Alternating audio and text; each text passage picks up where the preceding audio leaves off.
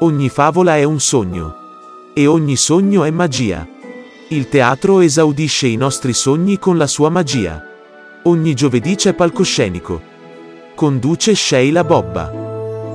Bentornati a Palcoscenico e bentornati alla web radio senza barcode. Oggi è giovedì 17 novembre e andiamo subito all'ultimo degli appuntamenti con la rassegna teatrale LGBT del Centro Culturale Artemia di via Amilcare Cocchini 38. Per l'ultimo spettacolo è qui con noi Senit. Buongiorno Senit, benvenuta. Ciao, grazie, buona giornata a tutti. Allora, in scena dal 25 al 26 novembre alle ore 21 ed il 27 novembre alle 18. Il lato oscuro del desiderio. Allora, eh, in eh, realtà è, ehm, è un po' una cosa da vedere come ne fosse una mostra, è una mm. performance installativa divisa in sei stanze che racconta ognuna in un modo diverso eh, quello che può essere il lato oscuro del desiderio. Ma cos'è il lato oscuro? Noi lo vogliamo intendere in due modi diversi. Uno sono proprio quei conflitti che abbiamo eh, interiormente per accettare alcune parti di noi che non riusciamo a gestire, anche se in realtà sono eh, legittime e, e, eh, che devono essere accolte. L'altro, l'oscuro, è quello che le altre persone ci vogliono appiccicare addosso come un'etichetta dove c'è il giudizio. E, ehm, e quindi sono sei stanze che sono anche interattive con il pubblico, nel senso che possono esserci partecipazioni diverse. Ad esempio, solo spiare come da un buco nella serratura per la stanza delle relazioni tossiche oppure invece interagire proprio ad esempio nella stanza della chat eh, e quindi mettersi a chattare col performer e provare a chiederci se siamo ancora capaci di parlare guardandoci negli occhi e non solo attraverso i dispositivi elettronici.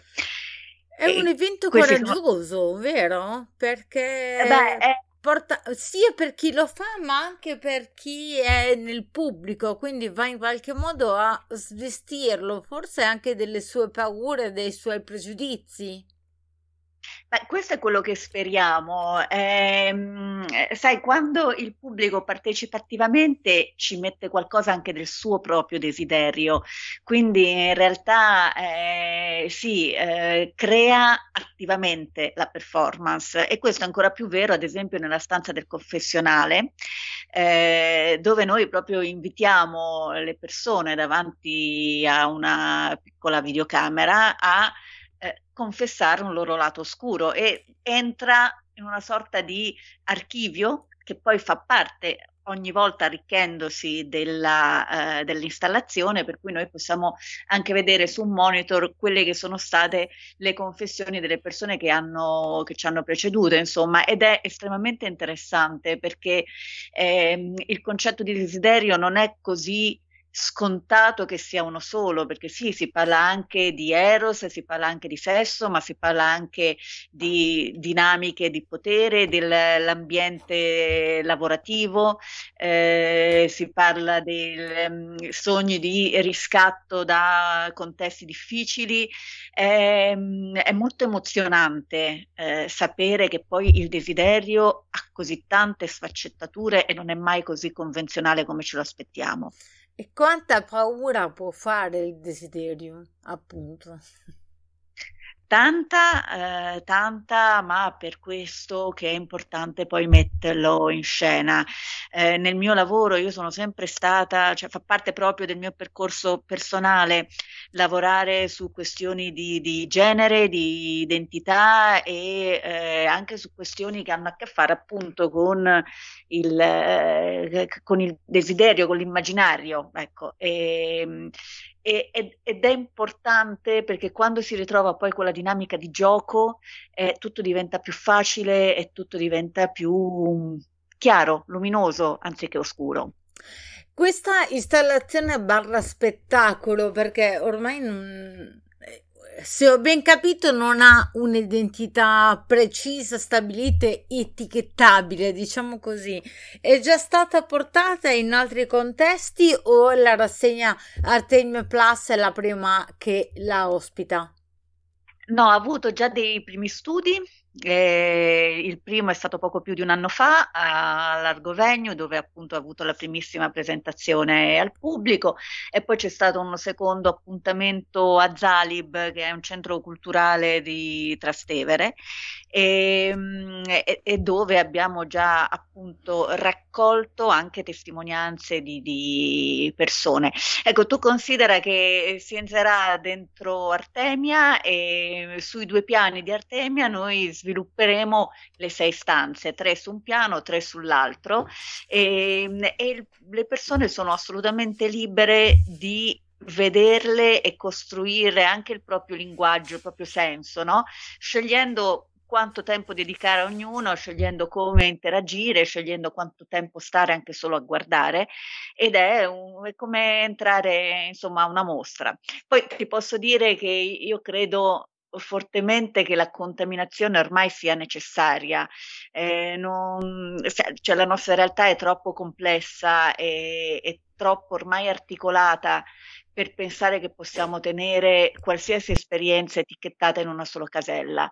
Quindi eh, credo che la contaminazione faccia proprio parte del contemporaneo e bisogna tenerla a mente se si vuole continuare a parlare al contemporaneo. Io credo che sia imprescindibile, cioè è assolutamente necessario guardare alla diversità e guardare a tutto ciò che non è appunto etichettato ed etichettabile probabilmente per crescere, altrimenti resteremo solo coppie di noi stessi senza, senza sapore, poi diventeremo sempre più insipidi. Io ricordo il centro culturale Artemio in via Emilcare Cocchini 38 e ehm, la rassegna appunto che è la prima edizione, ma io sono certa non sarà l'unica perché ha avuto un grandissimo successo, è patrocinata dal Circolo di Cultura Omosessuale Mario Mieli. Mm, come accennavo prima, oltre appunto al tuo appuntamento fino al 27 novembre alla sala Lidia Biondi c'è anche la mostra personale antologica dell'artista Giovanni Palmieri a cura di Andrea Alessio Cavaretta e ti, ti prego di eh, permettermi di ringraziare Andrea perché è stato in, in, questi, in questi appuntamenti veramente il, il pilastro che mi ha permesso di essere il, di avere il contatto di essere il ponte fra voi e i vostri e i nostri ascoltatori. E voglio ricordare al circolo che ogni volta che hanno delle geniali idee come questa possono trovare in web radio senza barcode assolutamente una spalla e questo vale anche per te Senit e io ti ringrazio perché, perché, è importante parlarne, perché è importante avere il coraggio anche, tu dicevi è un evento coraggioso il lato scudo del desiderio,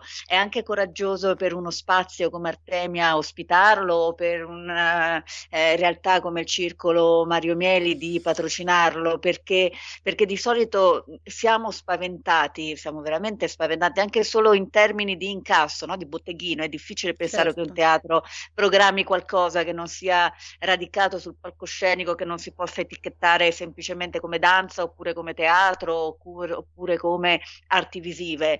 E, e, invece ci vuole coraggio per parlare di diversità sempre anche nei generi di spettacolo. Quindi grazie. E poi sì, Andrea è uno che ci mette passione nel suo lavoro, quindi è fondamentale. Cosa farai dopo il 27 novembre? Ma guarda, sta ripartendo un, un altro evento a cui io tengo moltissimo che è l'Erotic Lunch, che sono pranzi spettacoli dedicati all'arte e mm, alla storia del cibo, mm, diciamo, erotico o pericoloso e, e ai cinque sensi. Lo facciamo al Teatro Arcigliuto e anche lì vi aspettiamo, quella è tutta un'altra eh, atmosfera, ma anche lì è estremamente contaminato perché poi appunto cibo, arte, sensualità, eh, testi, danza, musica, ehm, è una bella esperienza immersiva anche quella. Hai detto Mi cibo. Eh, ma hai detto cibo erotico ma pericoloso. Questa cosa ah, mi sì. interessa tantissimo, anche perché eh. noi, eh, io sono anche il promotore di alcuni letterari di alcuni autori, una delle quali ha scritto un libro autobiografico sui suoi quasi 40 anni con disturbi alimentari quindi mm. la porteremo poi è stata selezionata anche per la vetrina a Casa Sanremo Writers parlo di Chiara Domeniconi. E abbiamo già lavorato anche con dei tuoi colleghi di teatro e anche di musica. Quindi quando si parla di cibo pericoloso e teatro mi mm, insomma attiri molto la mia attenzione ma sai, il cibo pericoloso in realtà, ehm, allora noi ci muoviamo, come dire, nel portare sensualità nel cibo, un po' perché il cibo e Eros eh, passano inevitabilmente attraverso i sensi e hanno anche lo stesso linguaggio in comune spesso, no? sono divorato dalla gelosia, sono cotto a puntino mm-hmm. e, e, e, e, poi fioriscono nei secoli tutta una serie di storie su tutto ciò appunto che non si conosceva e che faceva paura, che portavano irrimediabilmente alla dannazione, cioè se avessi usato una forchetta una volta per mangiare il cibo vorrebbe, avrebbe voluto dire che tu eri assolutamente eh, lasciva e eh, concupiscente, così come succedeva nell'anno 1000 quando il, da, dall'impero bizantino arrivavano le posate ed erano viste malissimo, oppure il pomodoro avrebbe fatto cadere i denti, e, beh, la mela non c'è bisogno di dirlo quale certo. porta di perversione è, ma anche mh, volendo il cioccolato, oppure il basilico, e sono tutti ingredienti ormai assolutamente comuni che però hanno una storia di dannazioni alle spalle. E questo è proprio il tema di uno degli spettacoli, così come ad esempio un altro che parla di cibi afrodisiaci, partendo dal fatto che niente è afrodisiaco in sé, è come lo racconti che lo rende tale. E quindi se vogliamo eh, che sia una barbabietola afrodisiaca, beh, ci sarà un ottimo motivo perché lo diventi. Meraviglioso, credo, credo che questo e insomma i tuoi spettacoli, le tue attività culturali siano meritevoli di grande attenzione perché mi ha incuriosito moltissimo. Per adesso Grazie. io ti dico merda, merda, merda per questo evento merda, e per merda. la tua carriera. Grazie mille, grazie, A è presto. stato un piacere. Ogni favola è un sogno. E ogni sogno è magia. Il teatro esaudisce i nostri sogni con la sua magia. Ogni giovedì c'è palcoscenico. Conduce Sheila Bobba.